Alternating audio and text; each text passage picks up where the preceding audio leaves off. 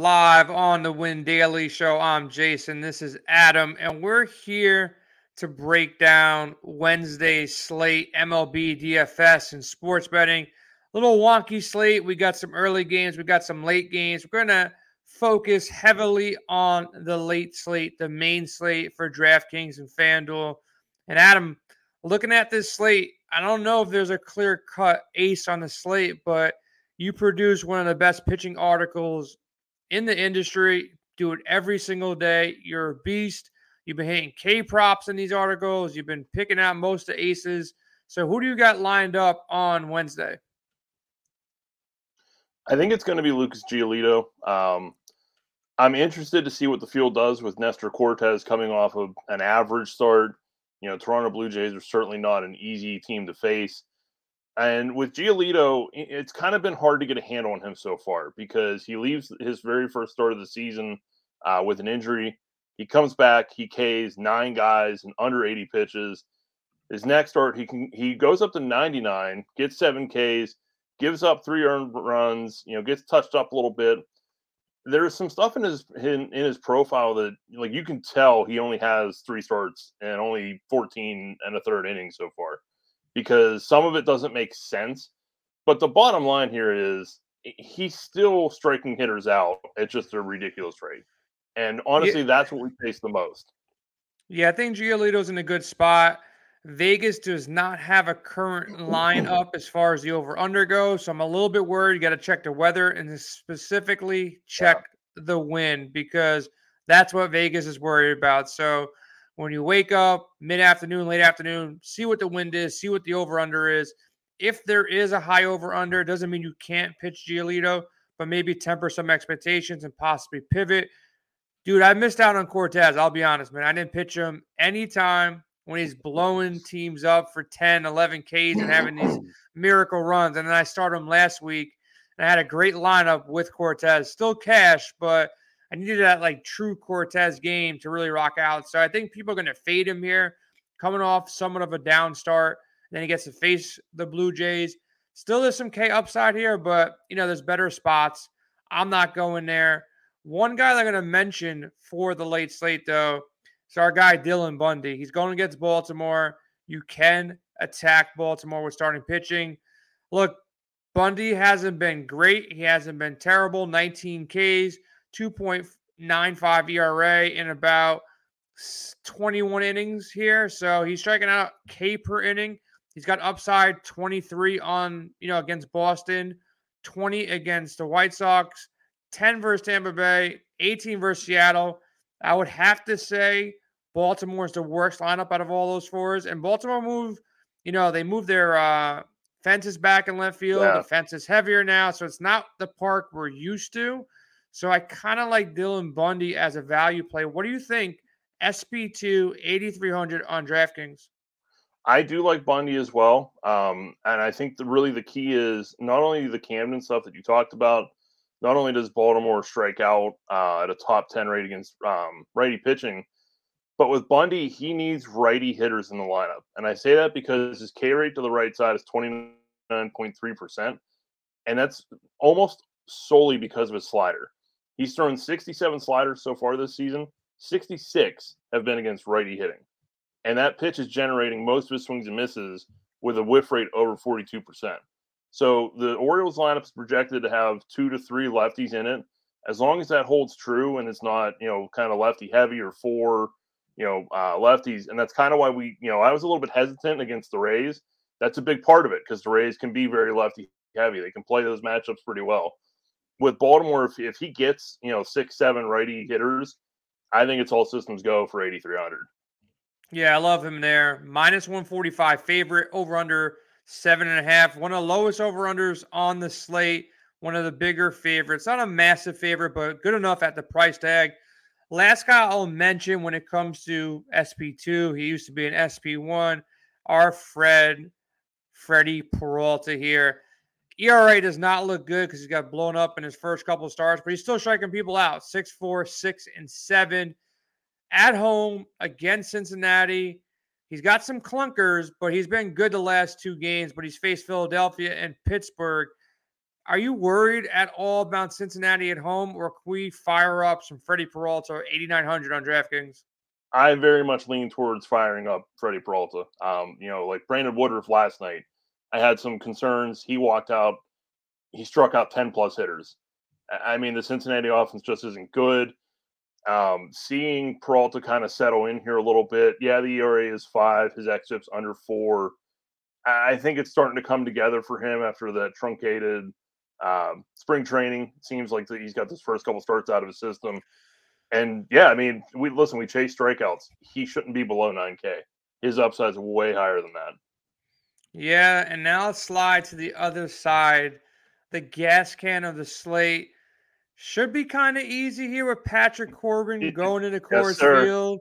It should be the way to go. I'm not going to talk about all the crazy stats that you're going to fire up for us, but look, he's in Colorado. I like Gomber. Gomber is, you know, not a guy that I'm going to really target heavily. I think he's actually a pretty good pitcher. Washington doesn't scare me, but on the backside, Corbin sucks. He's old. None of it, none of his stuff is, you know, explosive. No K's here. But Adam, tell us why we're going to be attacking Patrick Corbin. Yeah, I mean the ERA is over eight. He's probably pitched a little bit better than that, but I'm kind of stressing the words a little bit here. And in Coors Field, even without um, Kris Bryant, the Rockies are still going to have one, two, three, four, five. They could have up to six hitters with a WOBA over 400 so far this season, and that's in a 20 at bat sample size or higher. I mean, this lineup is pretty much set up to just smash lefty pitching in Coors. and I'm with you. Like, if people go after Gomber, I'm not saying it's a full on mistake, but I like Gomber at 6,700. If you're really trying to squeeze in those higher price bats, that's your SP2 on DK. Yeah, I can see that happening. I'm going to throw in a second gas can because I think Aaron Judge is probably going to take him deep once, possibly yeah. twice. Kikuchi's been rough to say the least. He's letting up home runs in almost every single game here. Um, home run in three of the last four games. And he had a struggle in his first outing against the Yankees at Yankee Stadium. Look, the, the Yankees are hot, man, and they got a lot of power righties. He he's just getting roughed up, man. Like the Yankees are going to be probably one of the best stacks of the slate because you got a, a pitcher who's struggling and then a really good lineup. Look, you have LeMahieu, Stanton, Judge, Donaldson, Torres, Hicks, all those righties going to get to Kikuchi, man. It's like even, you know, the catcher or whoever, kind of Falera, whoever they throw at him, only Rizzo is going to be like the only lefty in that lineup. And Rizzo's been on fire too. And Kikuchi is just getting tagged here. So I think they're my favorite stack on the slate. And Kikuchi is really close to Corbin as far as your gas can of the slate. But talking about some stacks that aren't going to be as popular as – you know, the Rockies and Coors Field and the Yankees against Kikuchi? I think one of them that sticks out is Milwaukee. Um, you know, their offense has been really hit or miss so far, but Gutierrez for the Reds is just not going real well. The whip's almost two. The ERA is over seven, seven uh, runs here. Um, I think I don't even think you have to necessarily be picky. Righties, lefties, Kolten Wong, Willy Adames, McCutchen, Renfroe, kind of wherever you want to go in this lineup would be fine by me. Um, I, I, mean, the goal here for me is probably three Yankees, three Rockies, and, and maybe mix in two Brewers. You know, can I accomplish that with the pitching that I want? You know, maybe we'll see what, what kind of lineups get thrown out there, but that would be the kind of the ideal goal sitting here right now. Yeah, look, if you go Bundy, just for some lineup mocks, if you go Bundy and Giolito, let's say Giolito is not facing – you know, heavy wind in Chicago. That's $4,000 you have as your average remaining player on DraftKings. Look, we look at our projection models, we look at our lineup optimizer win daily, we check out your articles. That's a nice little, you know, cash, you know, squad as far as your SP1, SP2 up on DraftKings. Now, if you're looking at stacks and we just say I just filter out the Yankees, and I filter out, you know, Colorado here and see what bats we want to target. Like I said, you got the catcher position where, you know, you can maybe go he he I'm not even gonna try to say his last name, man. You can try to pronounce it, but but uh you got the Yankees catcher, Kyle. Let's, let's call him Kyle for the show.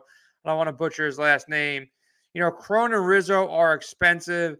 LeMahieu and Torres are affordable. So you can go Torres at 3,600 at second base. You can go LeMahieu or Donaldson at third base at 4,600.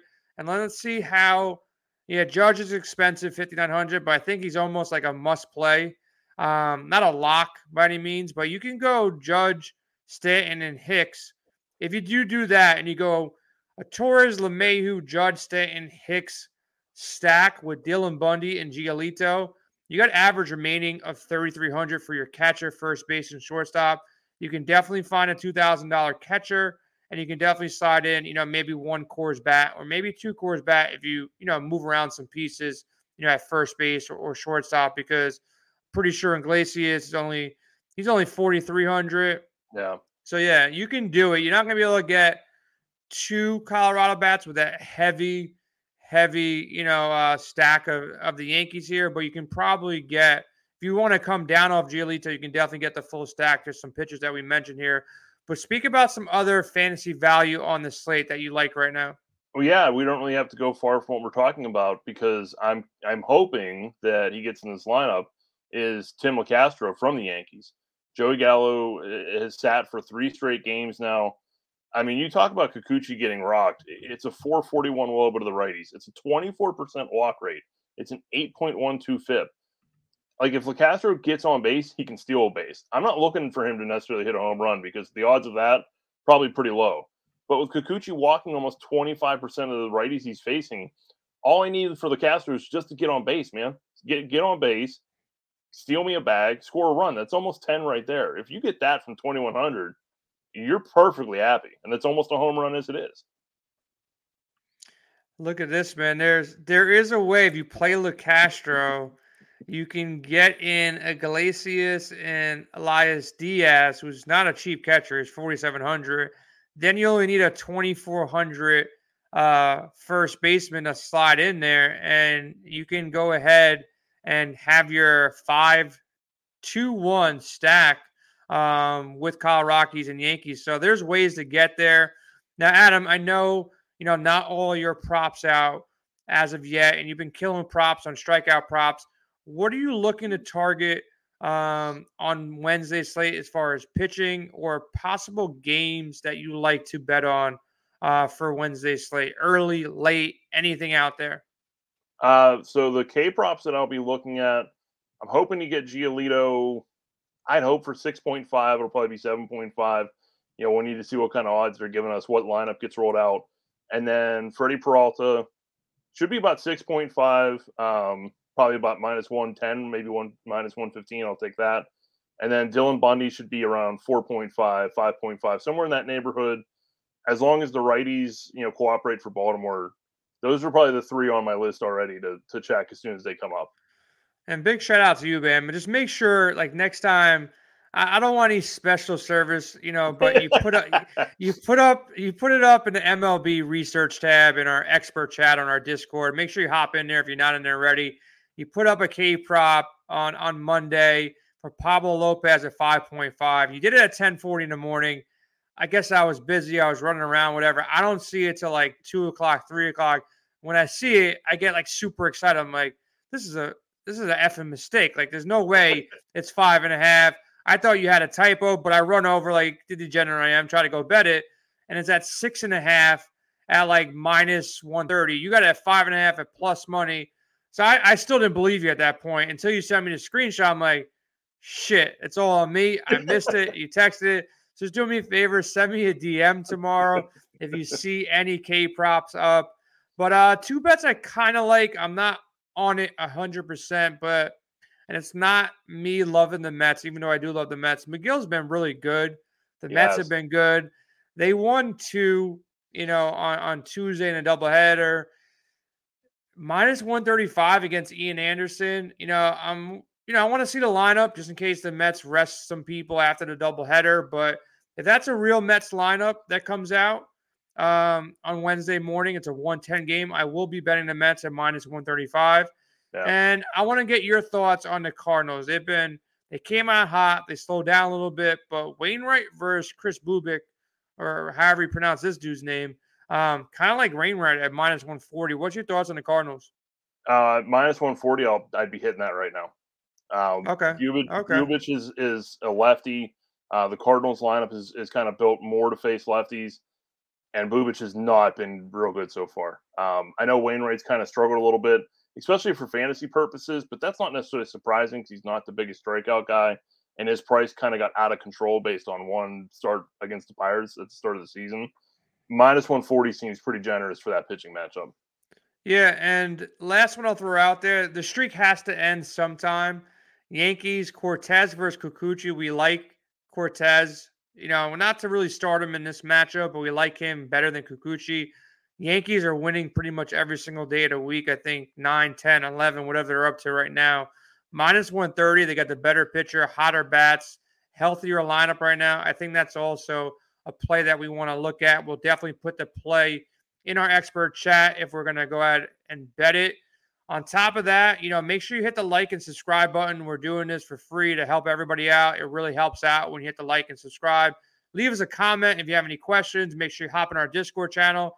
Adam, do everybody a favor, you know, on Wednesday too. Make your pitching article for free so everybody can kind of check it out there. It's a tough slate. You know, people need some help. So make sure you check out Adam's article called The Starting Rotation every single day. But tomorrow on Wednesday, it'll be totally free for everybody can read it.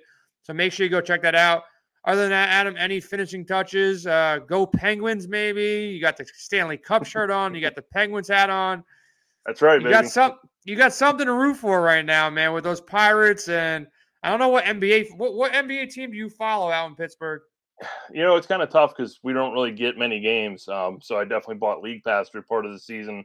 My Nuggets are done. Um, I don't really have like a team that I'm I'm kind of hitching the wagon to. I just want to see good games at this point. You know what I was thinking? Like when I was watching Luka kind of try to will his way to win that game. Is there a way that Luka and, and, Joker can get on a team together? Like there's all I mean, these teams that like they they force their hands. Can those two guys get on the team together? Because it would be kind of ridiculous. I feel like I feel bad for both of them because they're both by themselves.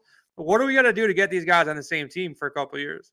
I mean, Jokic would probably have to ask his way out of Denver, which at this point is kind of tough to see. Um, I mean, Jokic doesn't complain ever. Like even neither, neither these like, guys complain. Yeah, they, like, they just they just do their thing, man. Like you know, Jokic was like, "Hey, I respect everybody. Thanks for the awesome season. I'm going to go to Siberia and ride horses until like October, and then I'll be back." Like he's just that kind of dude, which is really cool. Like that's part of the reason I like him. You know, he's very dramaless, but past one of them kind of forcing that hand, and at least as a contractor set up now, it almost has to be Jokic to get to Dallas because Denver still has Jamal Murray and Michael Porter. I mean, I guess you get something for Murray, you get off the contract there. Nobody's taking Michael Porter right now, so yeah. it would probably have to be Jokic to to Dallas, and I don't I don't necessarily foresee that happening. Yeah, wishful thinking, man. But uh, enjoy the NBA games. Hopefully, the Penguins take it down um, and make a nice little run for the playoffs for you.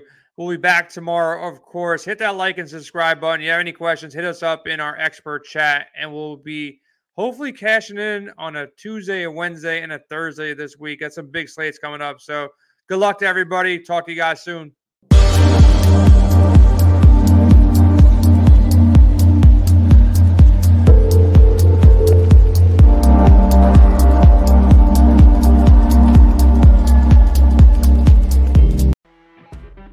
Know, when you're listening to a true crime story that has an unbelievable plot twist that makes you stop in your tracks?